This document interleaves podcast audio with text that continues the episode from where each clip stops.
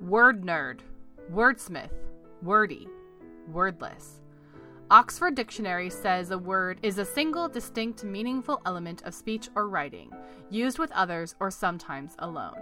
We say each one matters. No extra words is literature, minimalist style. And we're getting you right to the story. Spring cleaning. It was a beautiful April morning, and Donald decided to clean out his mind. One by one, he set his childhood traumas out by the curb the death of his father, the elevator accident, the nights he was sent to bed hungry. Then he began to set his petty fears along the same curb fear of being alone in a wood, fear of the texture of marshmallows, fear that spiders were hiding in his slippers. When he had finished, he went back inside, poured himself a mint tea, and sat by the window. Almost immediately, people came to pick through the pile. The petty fears went first. Ooh, said a woman who reminded Donald of his Aunt Carol. I can clean this up and put it on the mantel. She picked up Donald's fear of tone deaf singers and placed it in her bag. A pair of scrappers came and took the elevator accident, though they had trouble getting it into their truck. All afternoon, people came and went until all that remained was the death of Donald's father, which sat there weeping. Donald went out, gathered the thing up, and brought it back inside. Here, he said, proffering a cup, there's still some tea left. And the two sat in silence, looking out at the empty street.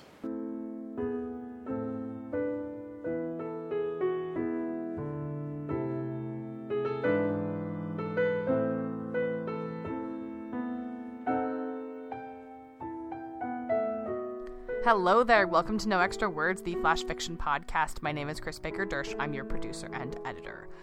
Charles O'Hay's poem really sets us up well today, both in the reading and in its tone, because today's episode is all about stuff food, garage sales, storage lockers, all that everyday stuff that at the end of the day isn't so everyday, is it? So, coming up is an additional poem and two more stories all about the stuff behind the stuff. Before we do that, though, will you permit me a short diversion? Because I want to talk to you a little bit about how wonderful National Poetry Month has been here on the No Extra Words podcast. Here's what happened in April, guys. We aired four regular episodes. We aired a baseball opening day special. We aired the third in our Meet the Author series, all about Mary Alice Long. Here's what was supposed to happen in April Four episodes, each featuring a poem. Get that? A poem. Instead, what we ended up doing between special episodes and regular episodes is we aired 11 poems and 10 stories and worked with 21 different contributors, not including the episode all about Mary Alice Long. It was so much fun, you guys. It was so much fun to bring you a little bit of poetry. It was so much fun, and we're doing it again this week, playing with that line between poetry and prose. I mean, Char- Charles O'Hay's poem that kicked us off today is very much a poem, but think of it in terms of a flash fiction story. You're not too far off bounds. And then to also get to bring in the voices of the authors we've been interviewing and listen to them talk about how writing flash fiction feels very much like writing a poem because you're using words and language in that same very precise way. That was April. And we are coming into May now. May is to take the poetry off the table a little bit. We're to get back into hardcore focusing on short stories, on short fiction. We are bringing you the final of our four part Meet the Author series. The Brienne Holmes special episode is coming in May. We're going to talk a little bit about moms and a little bit about Memorial Day and all the things that happen in May. And we are also working like busy bees to get ready for our 50th episode that is also our one year celebration, and that's coming June 1st. If you have not yet visited our website, noextrawords.wordpress.com, and clicked on the link right there on the front page, please do so. You'll get to vote for your favorite story from our archives and also send us that ever so important listener feedback for that 50th episode. Listener feedback can be anything. Tell us why you like writing flash, fiction. Tell us why you like reading flash fiction. Tell us something about the show. Write a response to one of our stories that we've aired. Write a response to one of our poems that we've aired. Complain to us. Compliment us. Challenge us. Sky's the limit, folks. The only limit that you have is that survey is going to close after Friday. Friday, April 29th is the final day. So get those votes and listener feedback in by then. In the meantime, here comes more about the stuff behind the stuff. We're going to finish you out with Bam Bam Bam, three back to backers, and we will see you in May here on No Extra Words, the Flash Fiction Podcast.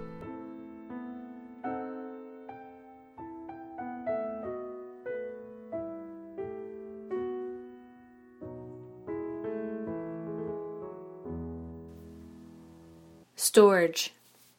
The memory of you was too big to stuff in the storage closet, too ungainly of a bulk to fit entirely among the winter clothes, though I tried. But well, I couldn't very well leave you in the middle of the living room, where I would have to walk around you every day to get to the kitchen, and guests might trip unexpectedly on your legs. Neither could I bring myself to throw you out.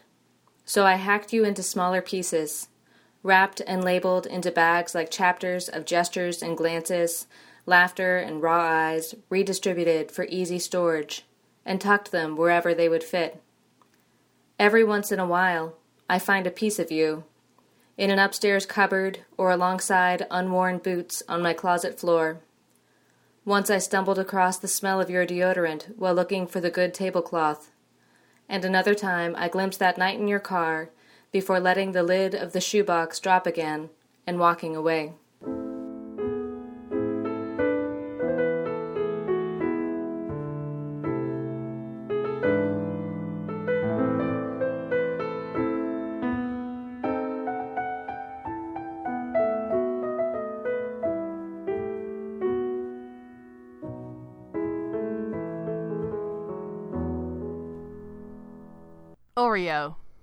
By Len Kuntz. All I do now is eat. There's nothing else that captivates me. I'm not choosy either. I'll put anything in my mouth. At the grocery store, I pile one cart high, pay, fill the trunk, then return for another. In no time, I'm as big as a refrigerator. It becomes hard to move, so I don't. I lounge on the sofa, sinking down in the cushions as if I'm sitting in quicksand. I pile stacks of junk food around me so I don't have to get up. I take photos of what I'm eating and post them on my Facebook page. Looks yummy, someone writes. People come and go in and out of my house. No one says anything about how large I've gotten, so I take that to mean I've got a ways to go until my consumption becomes a problem. One day, I can't lift myself off the sofa. I try and try, but it's no use. I think about calling a friend or 911, but my cell phone is dead. I think about death and all the food I'd leave behind if I died. I wonder how long I can go without food before dying, if I can get thin enough to raise myself from the couch. An uneaten double stuffed Oreo, round and layered like me, sits near my thigh, staring accusingly. To make him disappear, I eat him. He tastes gooey, soft, like a cloud, or maybe a bit like heaven.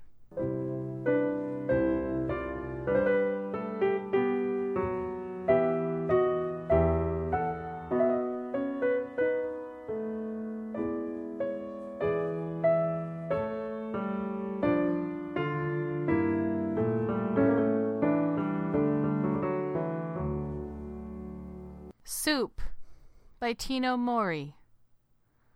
My mother always refused to make real soup while I was growing up. Too dangerous, she said, winding the can opener around the can of kidney beans.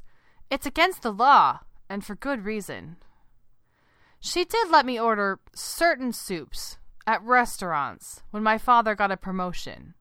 She watched me slurp little spoonfuls of creamed tomato with her fingers clamped around the edges of the table. She'll be fine, my father would say, not looking up from his salad. They wouldn't serve a real soup here in a restaurant. They know better. They wouldn't want to be sued. My mother would have her steak folded up in aluminum foil to eat for breakfast. No matter how hungry she had been before, my mother's appetite was always gone when I announced my food choice. When I asked her why soup made her so anxious, she just shook her head. I think she hoped staring at me would deter my appetite, but soup was just too delightful, and the risk just enticed me more. When my father rose to department manager, I drank jambalaya. When he became vice president of marketing, I indulged in a vixen of French onion soup. When I graduated high school, my parents let me taste a bouillabaisse for the first time. I lay on my back for many nights after, staring up into the darkness and smiling at the gentle exuberance of the flavor. At my wedding, the caterers put out little bowls of salmon and leek. My husband loved it almost as much as I did, though he said he would have preferred whitefish. Even my mother ate some. She looked so lonely, and we both missed my father very much on that happy day. After the twins were born, my desire to return to the news agency had dimmed. I stacked up copies of The New Yorker and Sunset Magazine. I read Chekhov and O'Hara. I made mashed butternut squash, creamed peas, thick pastes of gooey sustenance. The twins grew into their teeth, grew into gnashing appetites. They wanted asparagus and beetroot, not chicken soup and beef stew. There were many arguments around the polished oak table. I shouted more there than anywhere else. My tastes changed too. I developed an appreciation for coffee during the custody trial, buying a French press to fill my new countertop.